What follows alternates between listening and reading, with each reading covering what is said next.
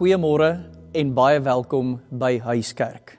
Soos altyd beskou ons dit as 'n voorreg om saam met jou kerk in jou huis te kan hou. Kan jy glo dis die 24ste week wat ons op hierdie manier saam is.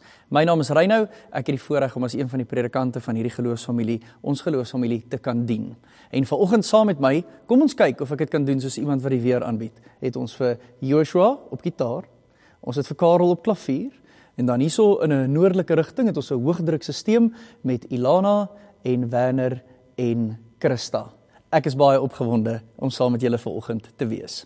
In 'n tyd soos hierdie is dit belangrik dat ons met mekaar kommunikeer. So kom ek herinner jou daaraan dat al die inligting wat jy nodig het in terme van wat tans in ons geloofsfamilie aangaan, is beskikbaar vir jou op ons webwerf, op ons Facebook bladsy, op ons YouTube kanaal, op ons Instagram account en uh, jy kan ons selfs kontak. Ons kerkkantoor is oop. Al daai details sal ons aan die einde van die diens vir jou op 'n skyfie sit sodat jy met ons kan kontak maak as dit jou wens is. Ons wil baie graag met jou praat. So praat asseblief met ons sodat ons ook met jou kan praat. Vanoggend het ons 'n klomp opwindende goeters tydens huiskerk. Ons het 'n great great kindermoment. Ons gaan so 'n bietjie 'n ou bekende Psalm vat en vir 'n vars nuwe perspektief gee en ons het wonderlike stories om vir jou te vertel van alles wat die naweek gebeur het. So sit rustig. Baie dankie dat ons saam met jou kan kuier. Ons sien uit na ons tyd saam. Johannes 10 vers 9 sê Jesus, ek is die ingang. As iemand deur my ingaan, sal hy gered word. En vers 10, ek het gekom sodat hulle die lewe kan hê en dit in oorvloed. Met hierdie belofte uit Johannes 10 groet ek jou. Mag die genade van ons Here Jesus Christus en die liefde van God en die teenwoordigheid van sy Heilige Gees ook nou by jou wees waar jy saam met ons ook huiskerk hou. Amen.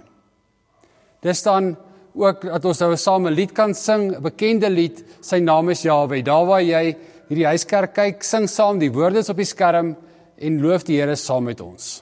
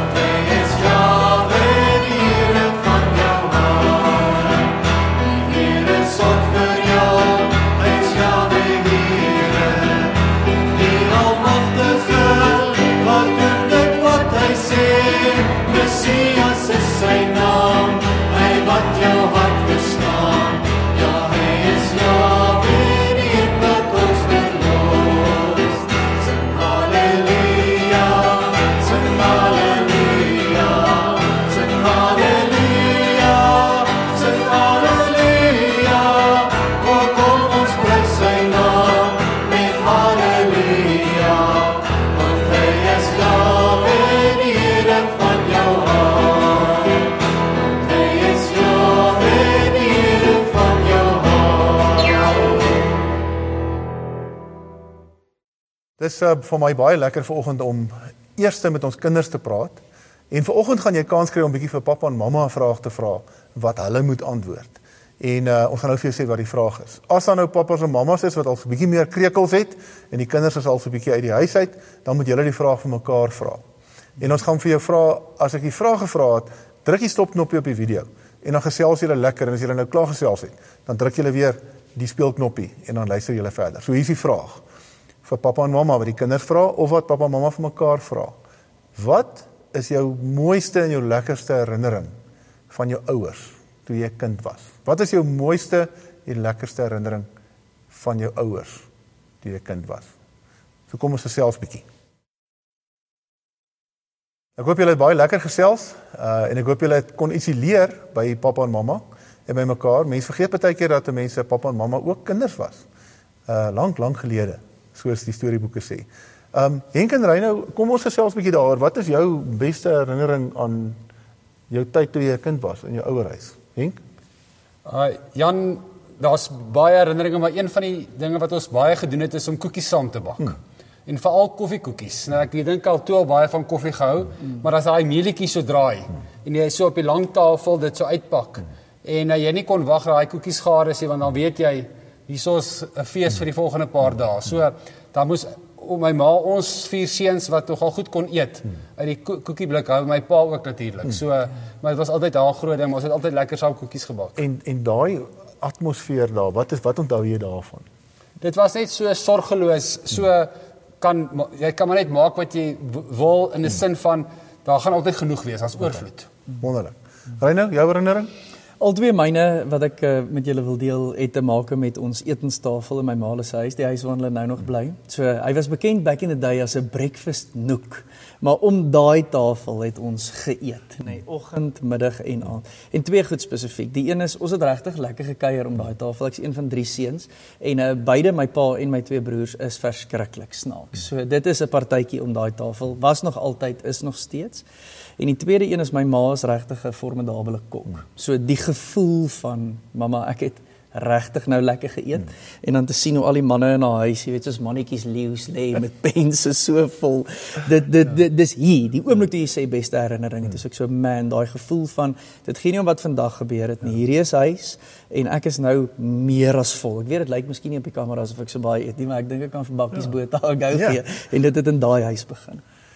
Ek uh uh is lekker om terug te dink. Ek een van die goed wat ek onthou is dat ek uh um altyd uh, ek het nooit geweet dat ek aan die slaap raak nie. Maar ek het altyd uh, in my eie bed wakker geword. Ehm um, as ons nou by 'n braai was O, of ja. by 'n funksie of Goeie. ergens op 'n plek, ehm um, ergens het ek uitgepaas van moeg gespeel, maar dan word ek in my eie bed wakker. Baie keer nog met vuil voete. Uh maar dis eintlik heerlik. Wonder wat het julle gehoor by mamma en by pappa? Uh wat hulle onthou. Hier is nou 'n stukkie video spesiaal vir ons kinders en eintlik ook vir pappa en mamma. Ehm um, 'n stukkie video wat sommer net vir jou 'n idee gee van watter teks lees ons vandag. So ek wil hê jy moet probeer raai. Kyk of jy kan raai watter teks uit die Bybel uit gaan ons vandag lees as jy na die video kyk. So geniet hom. But I am today with the, the shepherd of the family. This is David Nicholson, a true life shepherd. He tends the sheep here, preaching on Psalm 23, David. And uh, everybody says that sheep recognize the voice of their shepherd. And I would be a stranger to them. So are they gonna are they gonna come if I call them? No, sir, they aren't. Are, are they gonna come if you call them? Yes. Okay, we're going to check this out and see if sheep really know the voice of their own shepherd. Okay, so the sheep are out in the pasture, and I, I'm a shepherd, so let's see if they come. Sheep, come. Oh, sheep, let my sheep go. Sheep, please come. Sheep, sheep, come. Sheep, my sheep won't come. Okay, let my sheeple go. Oh, sheep. David, this is not working. They they don't they don't know my voice. So here you go. Here's your chance. Can you All get right. those sheep over here? Sir. Come on, sheep. Hey! Hey! Come on, sheep.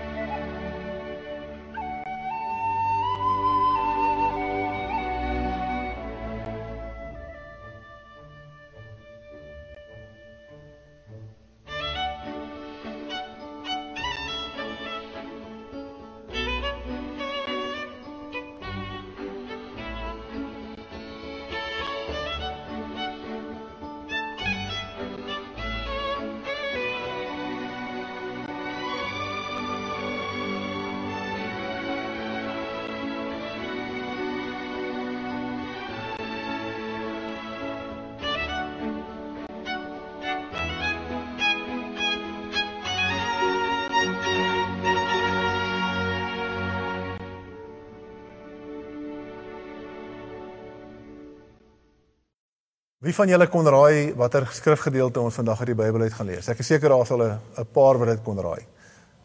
Ons gaan vandag uit Psalms uit lees. Reynou het vir ons 'n leidraad gegee reg aan die begin. Weet julle watter Psalm? Psalm 23. Die Psalm van die Here is my herder. Nou, ek weet nie of julle weet nie, maar die Bybel is vol skape. Van Genesis tot in Openbaring.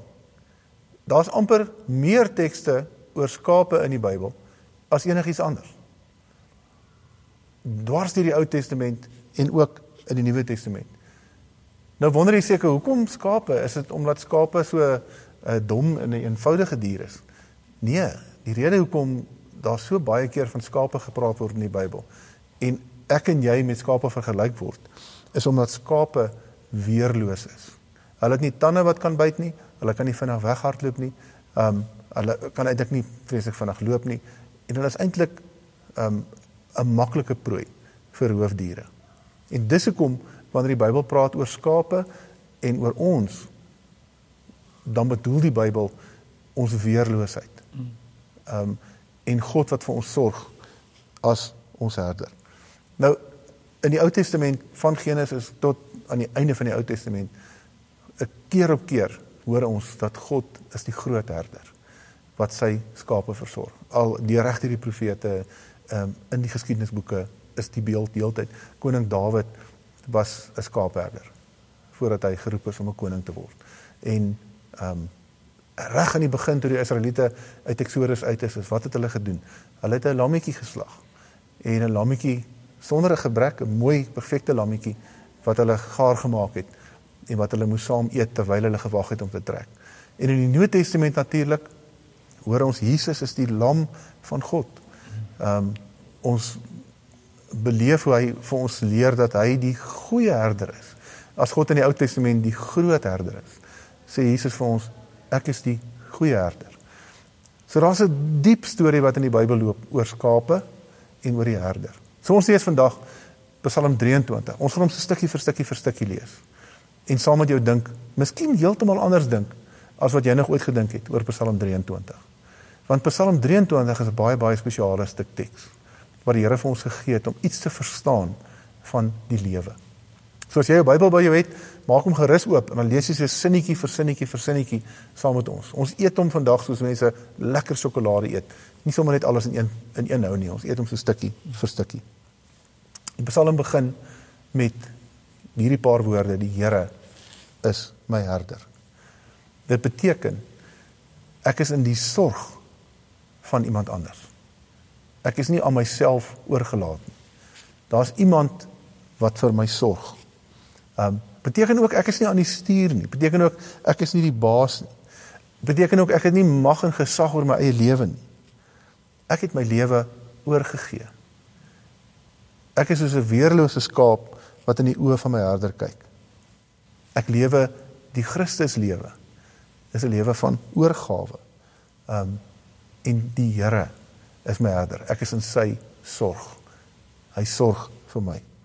En wat beteken dit? Dis die volgende paar woorde. Ek kom niks kort nie. Die Here is my herder. Ek kom niks kort nie.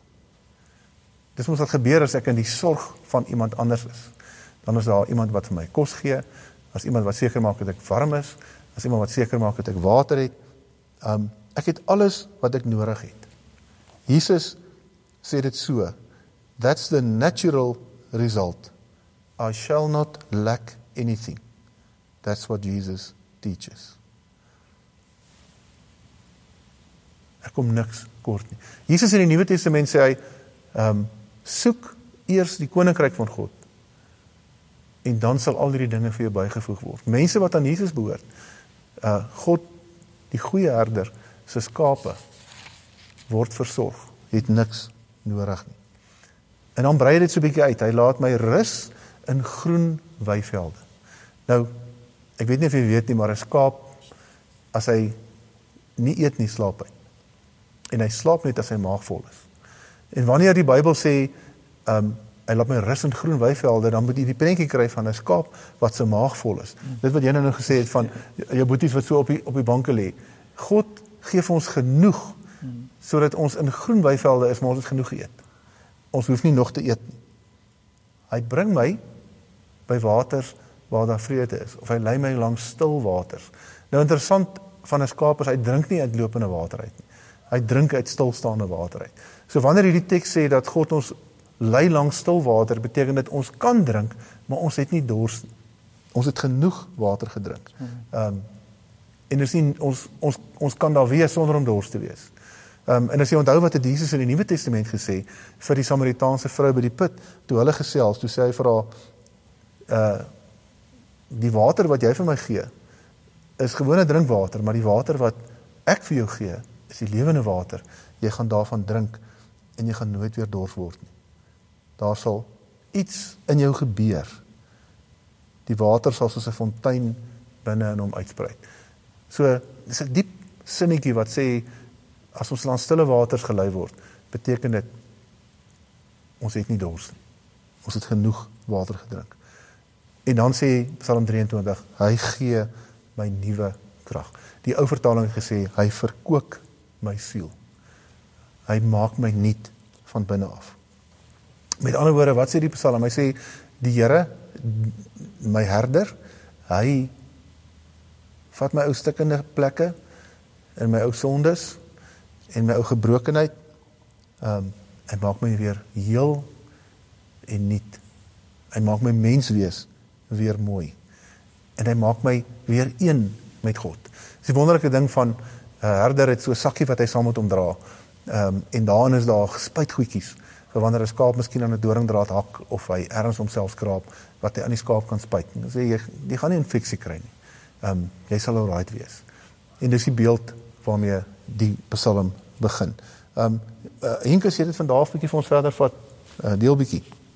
Ja Jan, jy's nou met hierdie wete dat die Here my herder is en ek weet agter wie ek aanstap, dan sê vers 4 vers 3 hy lei my op die regte paaie tot eer van sy naam. Hierdie vertroue, hierdie agterna aanstap stel my in staat en as ek dan nou sê lei my op die regte paaie, dan dink ek op Psalm 139 wat sê Here toets of ek op die regte pad is. Ek ek baie keer is ek so eie willig en wil ek nie my eie uh, wil ek my eie ding doen en stap ek my eie pad, maar eintlik om te vra Here, as ek sê U is my herder, dan stap ek agter Loop ek saam met jou.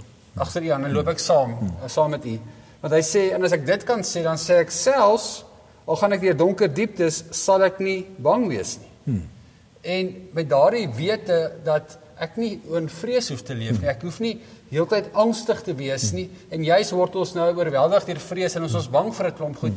En eintlik te kan sê, selfs al gaan ek deur donker diepte, selfs al my gesondheid, my werk, my situasie waar ek nou in is, weet ek die Here stap saam met my.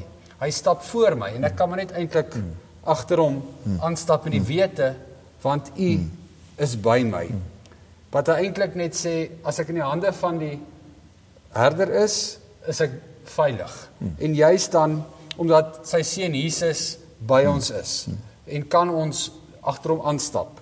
En dan sê hy in u hande is ek veilig of soos die ou vertaling sê u stok en u staf die vertroos my. Dat God dan met ons is, hierdie beeld van van sorg wat hy eintlik hier gebruik van ek kan weet ek is veilig al het ek uh, uitdagings, al het ek vrees, ek is in die Here se hande veilig. Dankie Henk. Uh dis eintlik asof hy in die begin eintlik sê uh ek is in die hande van die herder. Um ek is versorg. Um ek het genoeg, ek het oorvloed. En dan wanneer dit met, nie met my goed gaan nie, wanneer dit my sleg gaan, wanneer ek bekommerd wil raak en wanneer ek nie weet nie, moet ek in vertroue saam met die Here stap en ek kan vreesloos saam met die Here wees want ek is veilig in sy hande. Reynou vat 'n bietjie vir, vir ons verder. Ja. Ek dink vir ons om vers 5 en 6 te verstaan, moet daar twee herinneringe by ons opkom of twee ervarings wat ons miskien al al voorheen gehad het. Ek dink die een is dink aan 'n maaltyd, maar 'n maaltyd waarheen jy uitgenooi is, nê? Nee, 'n maaltyd waarvoor jy mooi aangetrek het. 'n Maaltyd waarmee jy het produk aangesit het want hierdie is 'n spesiale geleentheid. 'n Maaltyd waarmee jy gegroet word by die deur met 'n baie welkom. Dis regtig lekker om jou hierso te hê. maak jouself tuis. Ek het spesiaal alles vir jou voorberei. Ek dink ons moet so 'n maaltyd in ons koppe hê as ons vers 5 en 6 wil verstaan.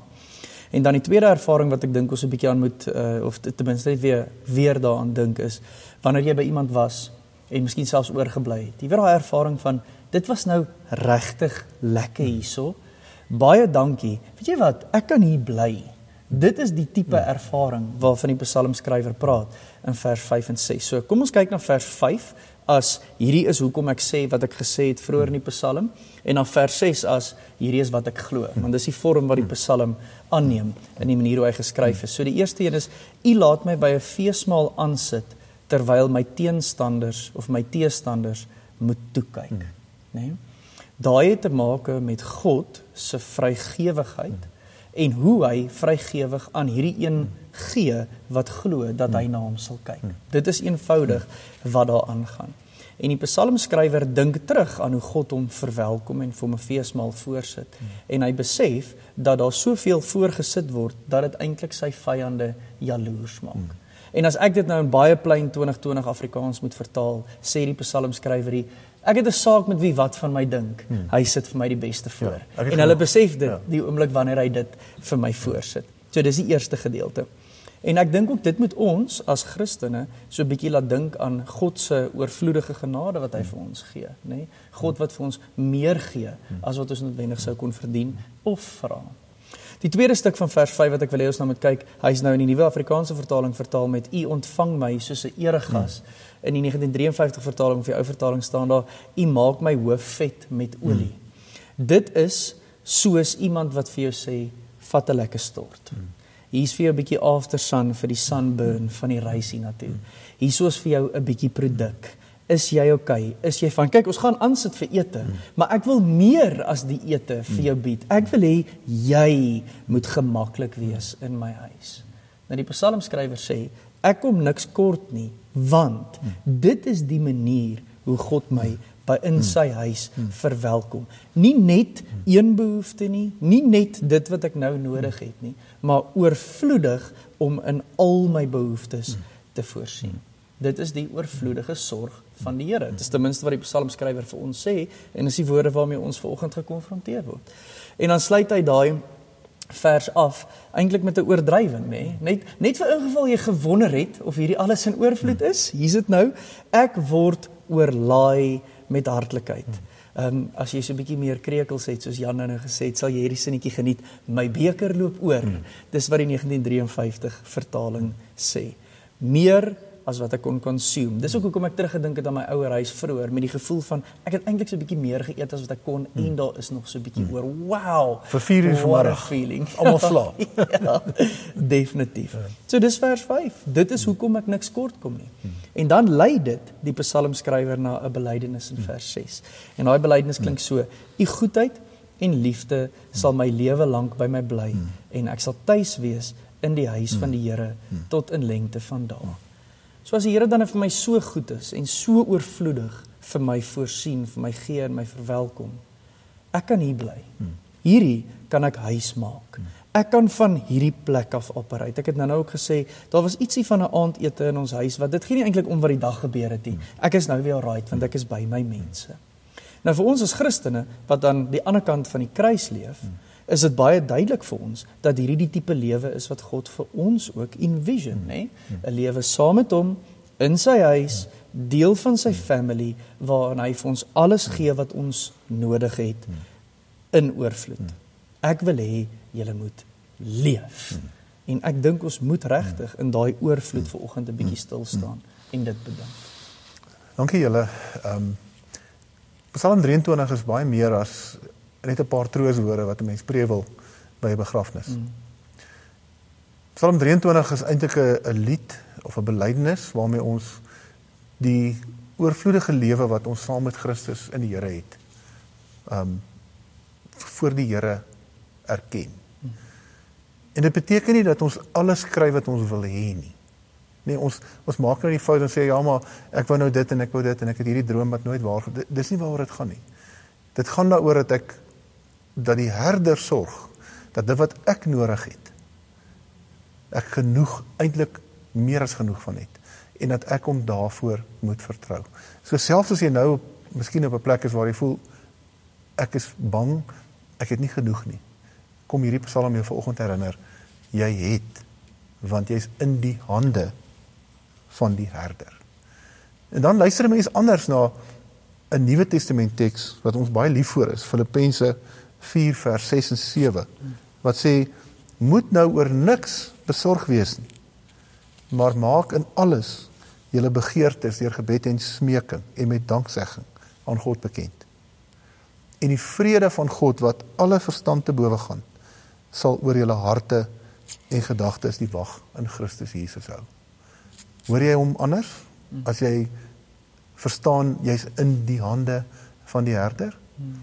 En dan wanneer ons vir Jesus hoor, wanneer hy um, in Johannes 10 vir sy disippels sê ek is die goeie herder. Die goeie herder lê sy lewe af vir sy skape. Ek ken my skape en my skape ken my. Onthou julle in die video wat ons aan die begin gespeel het, hoe die man probeer om die skape te roep en uh, hulle ignoreer hom net heeltemal en wanneer die seentjie die herder wat hulle ken uh, begin roep na hulle dan hardloop hulle nader en hulle kom na hom toe met die verwagting dat hulle die goeie by hom gaan ontvang. En dit is wie Jesus is. So die vraag vanoggend aan aan jou is: ken jy die herder? Ken jy die stem van die herder as hy met jou praat? Beleef jy die veiligheid en die vrede van in sy hande wees? Beleef jy dit want God gee dit vir ons vir om te ontvang en te te vat.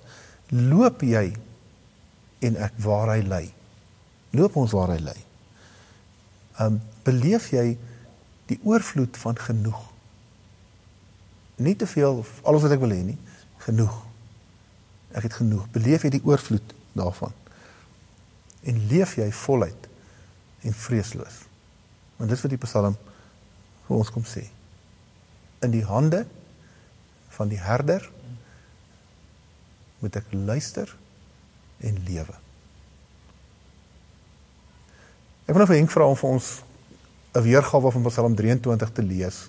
Maar 'n geloofsbelijdenis.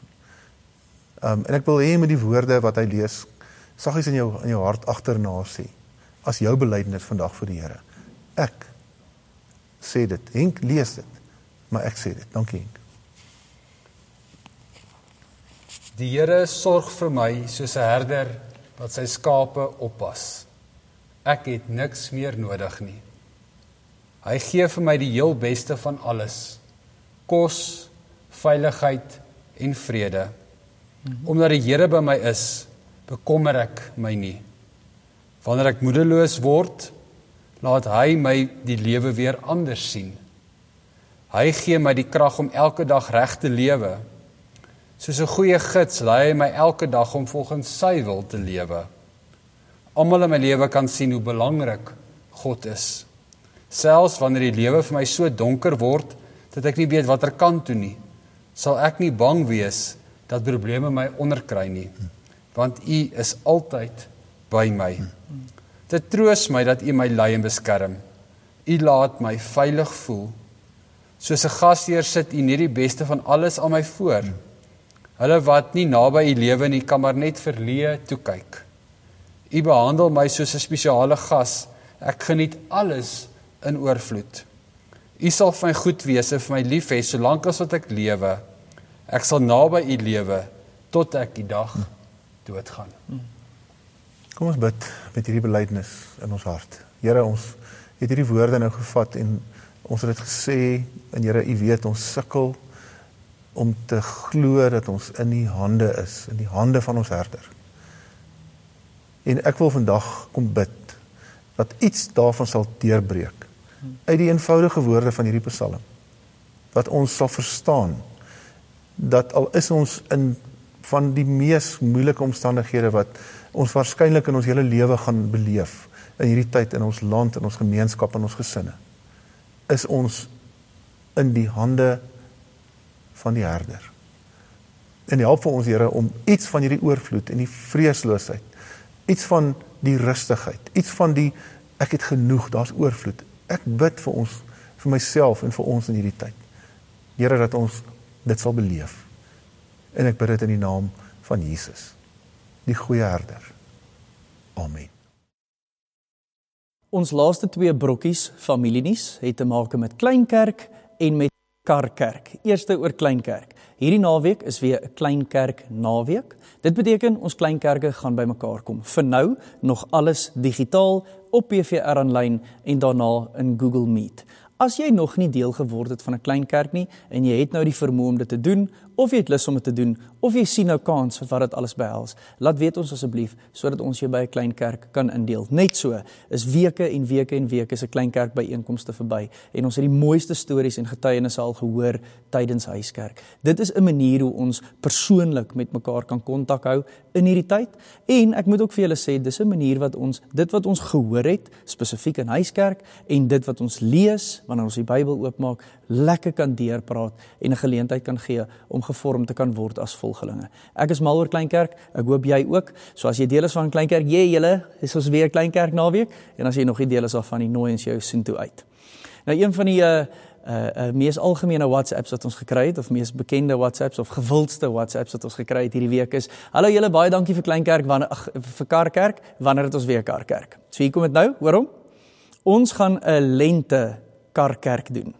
Nou ek weet vir sommige van julle ouens is dit al reeds lente, nê? Nee, jy kan jou kortbroek en jou visieplakkies dra.